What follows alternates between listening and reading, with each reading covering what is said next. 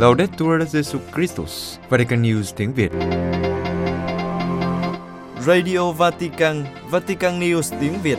Chương trình phát thanh hàng ngày về các hoạt động của Đức Thánh Cha, tin tức của Tòa Thánh và Giáo hội Hoàn Vũ được phát 7 ngày trên tuần từ Vatican và Roma.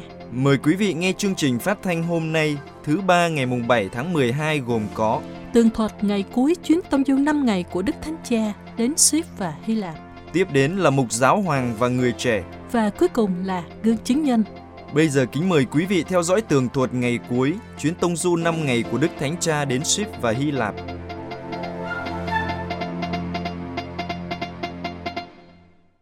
Sáng thứ hai ngày mùng 6 tháng 12, ngày cuối cùng trong chuyến viếng thăm tại Hy Lạp, sau khi đón tiếp Chủ tịch Quốc hội của Hy Lạp, ông Konstantinos Tasoulas tại tòa sứ thần và giã từ các nhân viên tòa sứ thần và các ân nhân.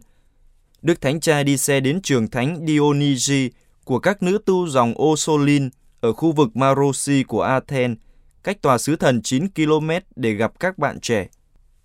Trường tiểu học Thánh Dionysi được các nữ tu Osolin thành lập tại khu vực Lutra của thành phố Athens vào năm 1959.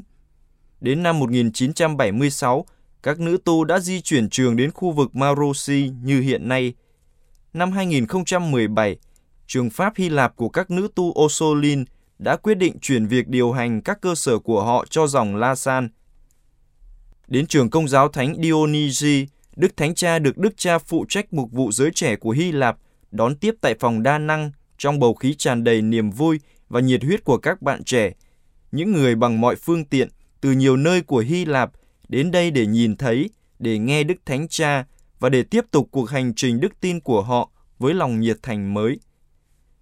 Trong lời chào mừng Đức Thánh Cha, Đức Cha phụ trách mục vụ giới trẻ chia sẻ rằng giới trẻ công giáo Hy Lạp là cộng đoàn thiểu số, nhưng được nâng đỡ bởi ý thức rằng mình đang bước đi trong hành trình đức tin cùng với những người trẻ trên toàn thế giới và hiệp thông với toàn thể giáo hội.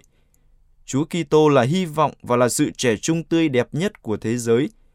Những người trẻ tìm cách ươm mầm hy vọng này trong khi cũng đầy những thắc mắc, khát khao, ước mơ cho cuộc đời họ, cho xã hội, cho giáo hội và cho toàn thế giới. Họ tìm kiếm Chúa Kitô, đấng làm cho mọi thứ Ngài chạm vào đều trở nên trẻ trung và tràn đầy sức sống. Trước phần trình bày chứng từ, các bạn trẻ đã trình bày một vũ điệu truyền thống. Chứng từ đầu tiên là của Caterini Pini Pini đến từ Philippines. Cô nói về những nghi ngờ trong đời sống đức tin, dù cô luôn cảm thấy sự gần gũi của Thiên Chúa qua gia đình và giáo hội.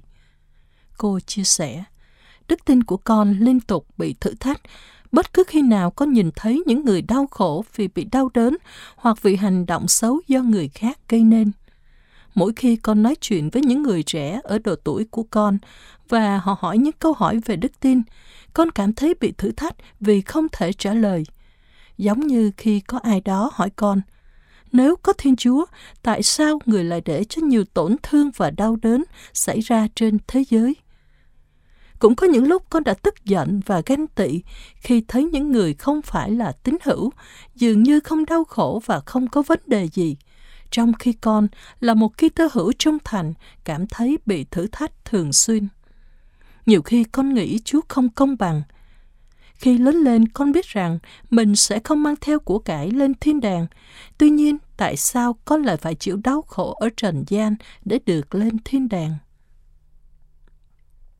Chứng từ thứ hai là của Joanna Vidali, 26 tuổi, thuộc giáo phận Tinos, có được mẹ và bà dạy cầu nguyện, cảm tạ Chúa mỗi ngày vì tất cả những gì người dành cho cô.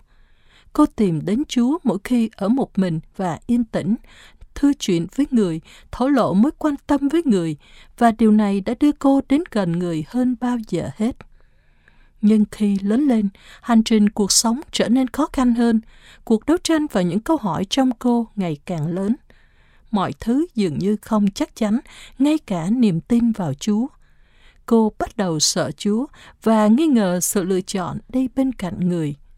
Cô trở nên mù quáng, từ chối ý muốn của Thiên Chúa, nhưng người luôn tìm ra cách để hướng dẫn cô.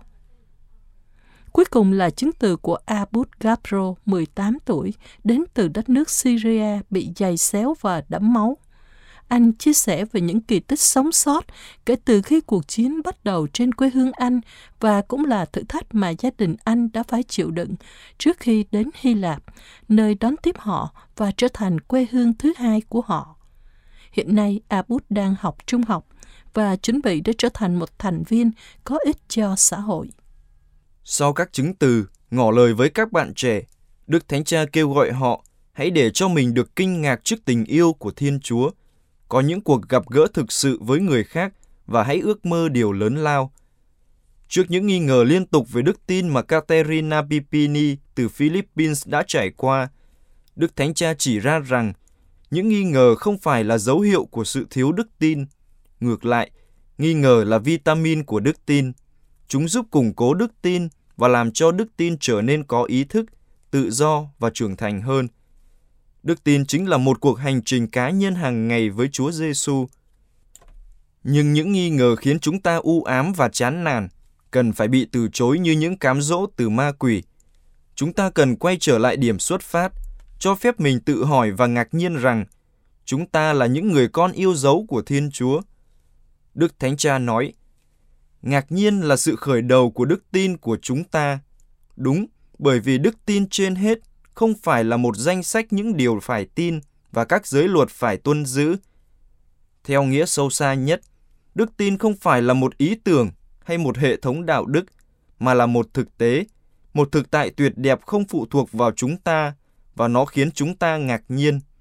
Chúng ta là những người con yêu dấu của Thiên Chúa. Chúng ta là những người con yêu dấu bởi vì chúng ta có một người cha luôn theo dõi chúng ta và không ngừng yêu thương chúng ta. Hãy suy nghĩ về điều đó. Bất cứ điều gì bạn làm hoặc nghĩ, ngay cả những điều tồi tệ nhất, Thiên Chúa vẫn tiếp tục yêu thương bạn. Luôn luôn và bất luận thế nào, người nhìn vào cuộc sống của bạn và thấy nó rất tốt. Người không bao giờ bỏ rơi chúng ta. Nếu chúng ta đứng trước gương, có thể chúng ta không thấy mình như mình muốn, vì chúng ta quá chú trọng vào những điều chúng ta không thích. Nhưng nếu chúng ta đặt mình trước Chúa, viễn cảnh đó sẽ thay đổi.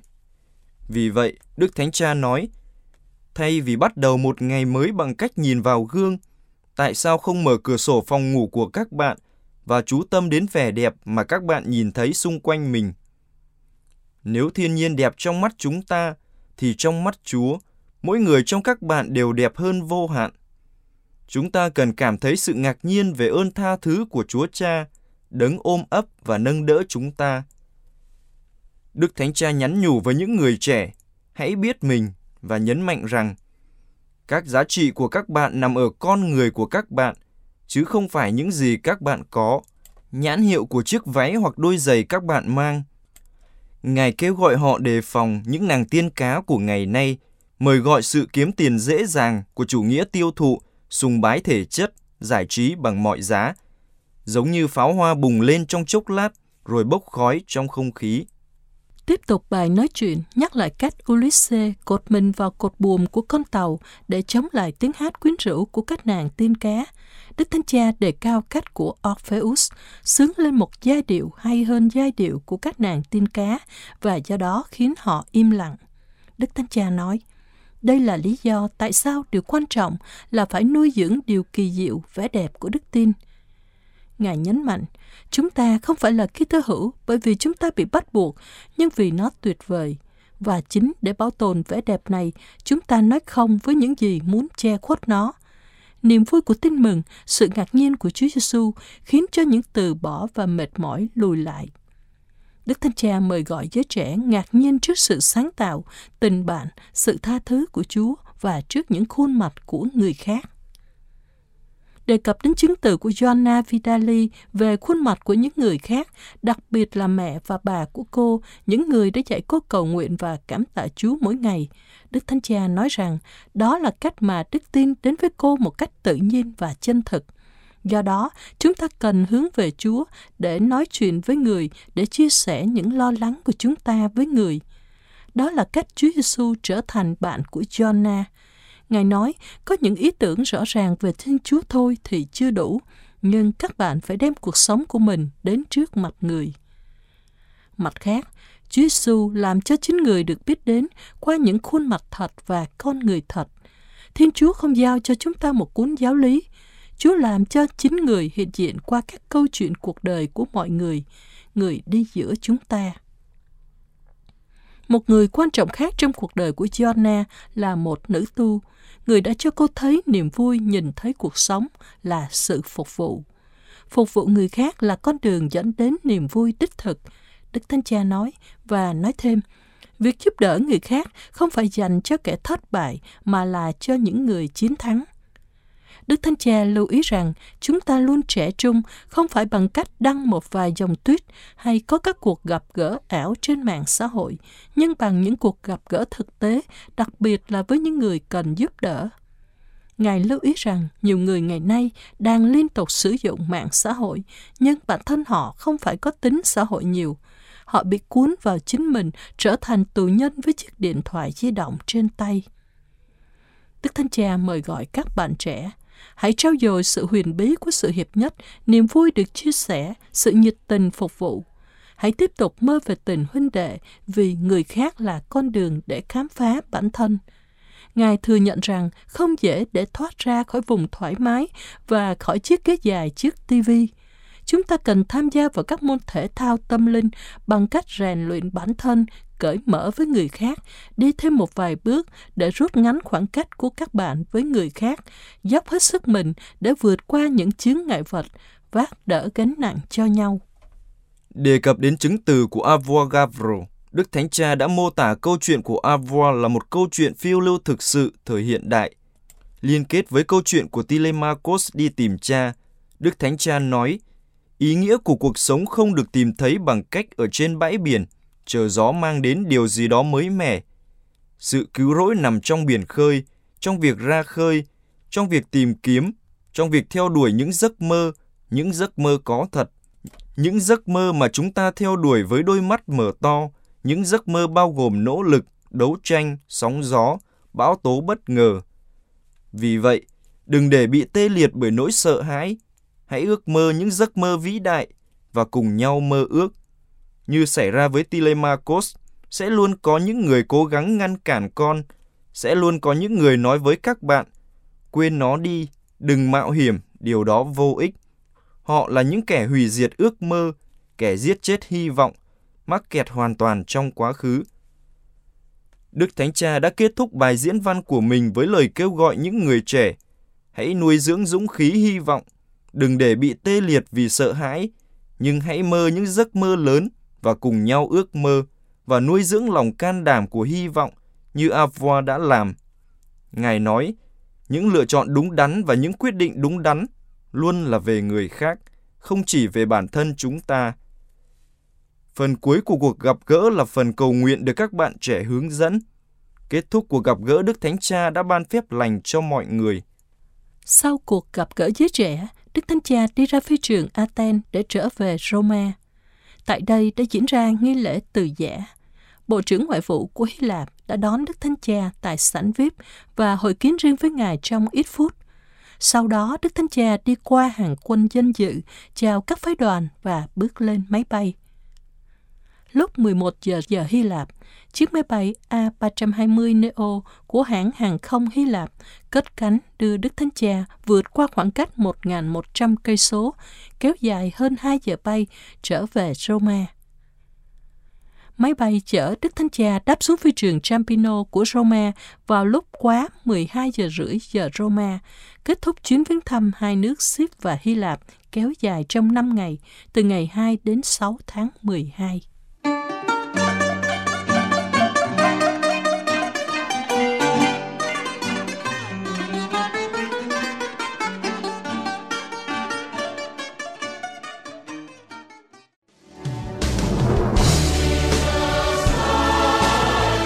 Vatican News tiếng Việt. Chuyên mục Giáo hoàng và người trẻ.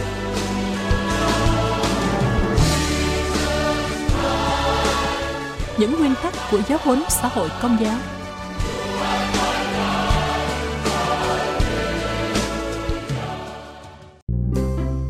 Xin chào, chào mừng các bạn quay trở lại với chương trình Giáo Hoàng và Người Trẻ. Và như thường lệ với người dẫn là mình, Jen Kabur Và Trung Hưng bạn thân mến, chương trình Giáo hoàng và người trẻ là một không gian gặp gỡ giữa những giáo huấn và quan điểm của giáo hội. Với những quan điểm, suy tư và chia sẻ của những bạn trẻ hôm nay Chương trình mong muốn là nhịp cầu kết nối tư tưởng là không gian kết nối tiếng nói và chung tay vào hành động vì tin mừng các bạn nhé.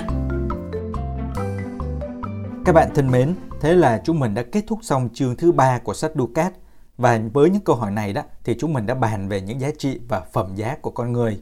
Và nếu các bạn muốn tìm hiểu rõ hơn thì có thể đọc lại các câu hỏi từ số 47 đến số 83 nhé.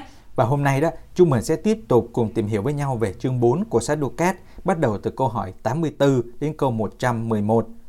Và với chủ đề của chương này sẽ là công ích, nhân vị, liên đới và bổ trợ. Tóm lại đó là những nguyên tắc thuộc về các giáo huấn xã hội của giáo hội đó. Uhm, trời trời trời mới chưa gì mà con thấy một loạt các thuật ngữ rất là học thuật đó trời ơi đối với người trẻ chúng con là cái, những cái từ này rất là khá là không quen thuộc đó hơi lạ lẫm hơi cứng cứng và khô khô đó. Chắc là cái này là phải kiếm gì uống cho trôi chứ không là tụi con mắc nghẹn mất thầy ơi. Ừ, đúng là nếu chúng mình chỉ có nói về lý thuyết thôi thì thật là chủ đề này y như là lương khô phải không? À. mà bạn trẻ có biết lương khô là gì không? À, dạ dạ con có biết cái đó là cứu đói nhưng mà phải uống nhiều nước rồi vô bụng là nó nở ra đúng thầy? Ờ à, mà bạn trẻ có nghe người ta hay nói đó là ở đâu khó thì có người trẻ và thanh niên không? Ừ. nên trong thư của thánh Phaolô gửi tín hữu Corinto đó ngài có nói một điều rất là hay rất phù hợp trong trường hợp này đó. À, đâu đâu thầy thử nói xem nào. À, mà thôi mình có chị Google cùng lớp mà chị Google là chị biết hết á. Này gen lại có việc đánh đố chị à. Nhưng không sao chị là bách khoa toàn thư mà. Ok thôi để chị xem nào 30 giây nhé. Đâu đâu, chờ xem chị Google mang đến điều ngạc nhiên gì ha. Đây đây, trong tiếng Ý được viết thế này. Ti basta la mia grazia. Còn trong tiếng Anh. My grace is sufficient for you. Tiếng Pháp. Grâce te suffit. Và cuối cùng là tiếng Việt.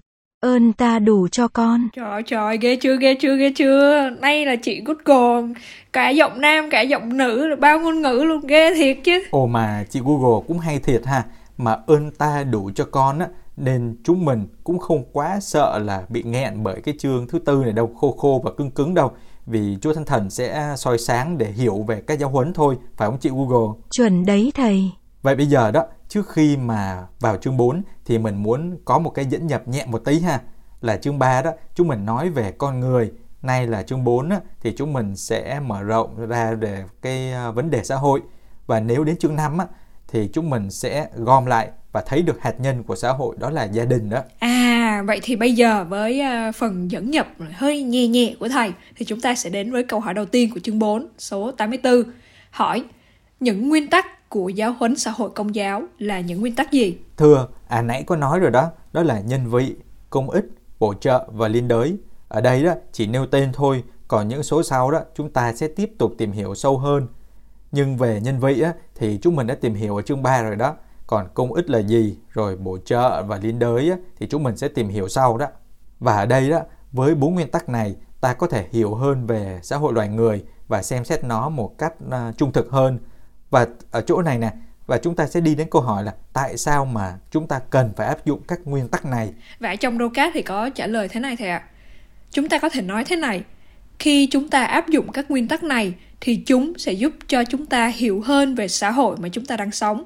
Ngoài ra, các nguyên tắc còn là kết quả của đức tin Kitô giáo nhờ lý trí làm sáng tỏ. Người tín hữu muốn tuân theo các giới ranh của Thiên Chúa, nhất là với giới ranh lớn nhất về tình yêu Thiên Chúa và tình yêu tha nhân. À, là con hiểu ở đây là những nguyên tắc này giúp chúng ta thực hành cái giới ranh uh, về tình yêu thiên chúa tình yêu tha nhân rồi trong một cái khung cảnh rộng lớn hơn đó là xã hội đúng không thầy? Ừ, đúng rồi đó gen. Vì hồi nãy mình có nói đó là đầu tiên chúng ta sẽ tìm hiểu về con người đúng không? Thì đến chương 4 này uh-huh. chúng ta sẽ nhìn vào trong một cái bối cảnh khá rộng đó là xã hội. Và ngày nay à. đó các Kitô hữu khi mà chúng ta phải đối diện với nhiều vấn đề xã hội khác nhau thì khỏi nói thì bạn trẻ cũng biết thì có bao nhiêu vấn đề đang diễn ra đó.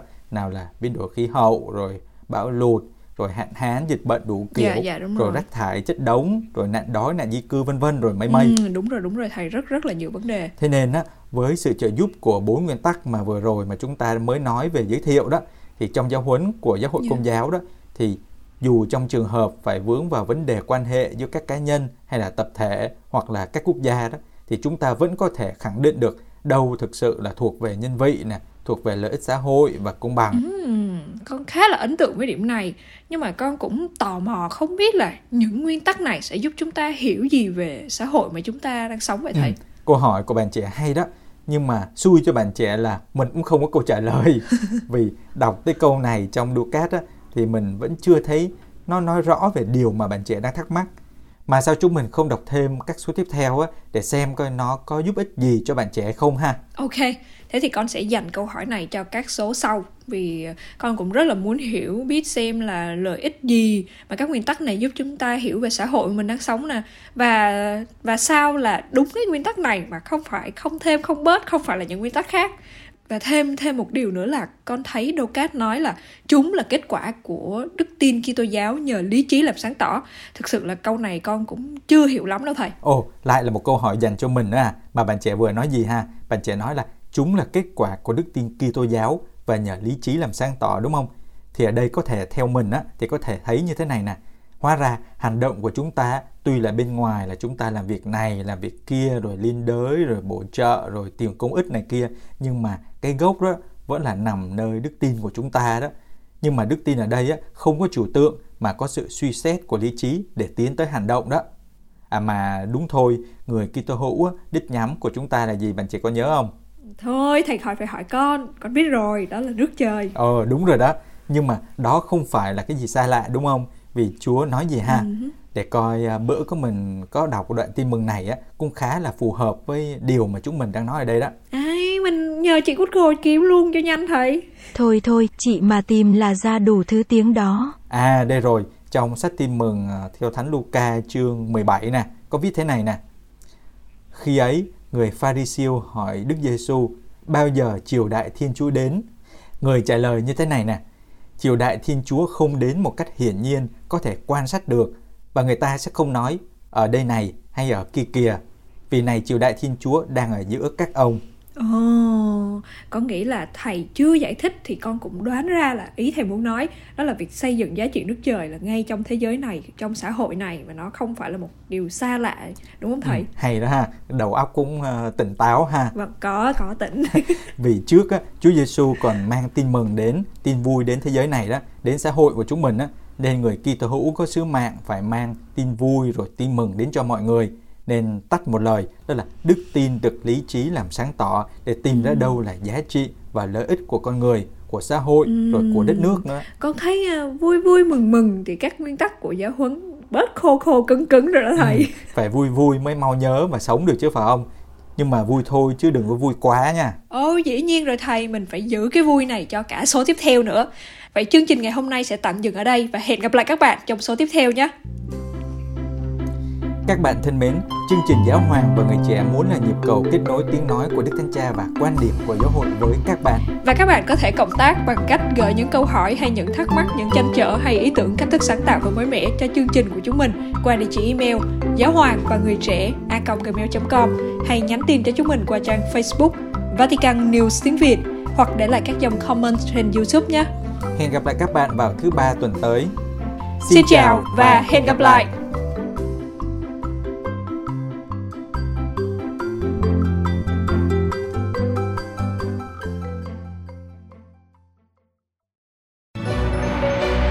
Vatican News tiếng Việt. Chuyên mục Gương chứng nhân. Danh ca Roberto Vecchioni Tôi tin vào Chúa vì thế giới không hoàn hảo. Danh ca Roberto Vecchioni Năm nay 78 tuổi Còn được biết đến trong các hoạt động khác Như nhạc sĩ, nhà văn và giáo viên. Ông đã giành được nhiều giải thưởng quan trọng và được coi là một trong những người có ảnh hưởng nhất trong giới nghệ thuật. Ông còn được mọi người quý mến về những chia sẻ chân thành về đời sống cá nhân và đời sống đức tin. Trong một cuộc phỏng vấn với tờ Người đưa tin chiều, ca sĩ kim nhạc sĩ Roberto Vescinoni chia sẻ về những trải nghiệm trong cuộc sống, như những lần vượt qua căn bệnh ung thư, tình yêu dành cho gia đình và đặc biệt về thế giới bên kia. Ca sĩ lớn tuổi tưởng tượng về thế giới bên kia theo hai cách trái ngược nhau, nhưng cả hai đều quyến rũ. Ông nói, Cuộc sống đời sau có thể đơn giản là thiên liêng, như thiên đàng được Đăng Tê đã mô tả, hoặc là một cuộc sống bắt đầu lại từ đầu. Chủ đề về đời sau thường xuất hiện trong các bài hát của nhạc sĩ Veskinoni. Trong một bài hát có tựa đề La Stazione di Zima, ông nói về Thiên Chúa là đấng ban cho con người sự tự do.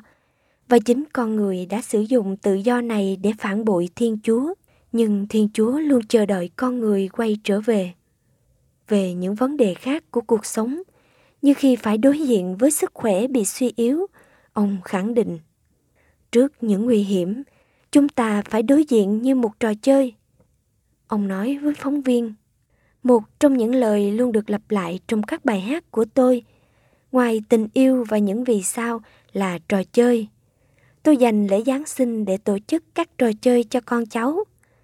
Chúng tôi có một căn nhà ở bên hồ gasda với một khu vườn luôn được chiếu sáng ban ngày. Những con tuần lộc một ông già noel cao 3 mét. Tôi đứng đầu trong các hội chợ, sáng chế ra các trò chơi cho tất cả mọi người. Đối với tôi, khi phải đối diện với những nguy hiểm trong cuộc sống, chúng ta phải hành xử như một trò chơi, như khi sáng tác một bài hát, một kỳ thi, một căn bệnh, tất cả với một tâm trạng của người đang chơi một trò chơi. Tôi có ba khối u, trải qua ba cuộc phẫu thuật, vậy mà cho tới nay, bước qua tuổi 78, tôi vẫn ổn. Về đời sống đức tin, ông nói, Cha mẹ tôi rất muốn tôi được giáo dục theo đường hướng công giáo. Tôi cũng đã theo học tại một đại học công giáo, nhưng tôi không phải là một tín hữu sùng đạo. Đức tin đến với tôi từng bước với thời gian và những trải nghiệm trong cuộc sống, những suy tư nghiền ngẫm, đặc biệt khi đối diện với những khó khăn, tôi đã trải qua rất nhiều đau khổ, rất nhiều những nỗi đau nảy sinh trong tôi ý tưởng rằng đau khổ phải có ý nghĩa nào đó. Chúng không đến một cách tình cờ, ngẫu nhiên. Đau khổ tương tự như một thử thách. Mấy chục năm cuộc đời, tôi nghĩ mình có thể tự do, không lệ thuộc vào ai. Nhưng rồi tôi nhận ra rằng chẳng có gì là đủ để đạt đến cùng đích. Và rồi tôi đã kêu lên. Tự một mình tôi không thể. Từ giây phút đó tôi tin vào Chúa nói đến tinh thần tha thứ trong khi tô giáo. Ca sĩ bày tỏ cảm kích điều này nơi Đức Thánh Cha Francisco trong một album mang tên L'Infinito vô tận. Có một bài ông tặng cho Đức Thánh Cha, bài ca tha thứ. Ông nói, bí quyết của Đức Thánh Cha là mang Chúa Giêsu trên khuôn mặt. Thực sự, Ngài có Chúa Giêsu trên khuôn mặt. Ngài cũng giống như Chúa Giêsu mang lấy nhân loại khổ đau, Điều này chúng ta cảm nhận được khi nghe Ngài nói hoặc khi đọc những gì Ngài viết. Ngài là một vị giáo hoàng rất chân thành. Giải thích về bài ca tha thứ, ca sĩ Veskinoni nói Có một câu chuyện cần phải được kể lại, một câu chuyện tự nhiên và một câu chuyện tinh thần. Theo tôi, điều đẹp hơn cả, điều cao thượng nhất đối với con người đó là biết tha thứ cho người khác đây không chỉ là giới luật của Chúa, nhưng là hành vi của con người. Điều này có nghĩa là nếu Thiên Chúa và Thiên đàng không hiện hữu, thì đối với chính đạo đức con người, chúng ta phải có khả năng tha thứ. Trong thực tế, khái niệm này là của công giáo. Tôi tin rằng tha thứ mạnh mẽ hơn mọi thứ, mạnh hơn cả thiên đàng. Những ai không phải là Kitô hữu học được sự cần thiết phải tha thứ trong lúc xây dựng đời sống vật chất và xã hội. Chúng ta, những người công giáo, chúng ta nhận thức được điều này. Các tôn giáo mặc khải cũng hiểu điều này. Nhưng như Chúa Giêsu nói trong tin mừng, chính Chúa đã tha thứ cho một kẻ trộm mà người chưa bao giờ thấy trong cuộc sống và hứa sẽ đưa ông lên thiên đàng với Chúa. Câu chuyện của tên trộm lành luôn làm tôi xúc động, bởi vì đối với tôi, tôi hiểu rằng khi tha thứ cho tên trộm là Chúa đã tha thứ cho toàn thể nhân loại. cầu Chúa Giêsu nói với người trộm, hôm nay anh sẽ ở trên thiên đàng với tôi, là một hình ảnh tổng hợp của toàn bộ tin mừng.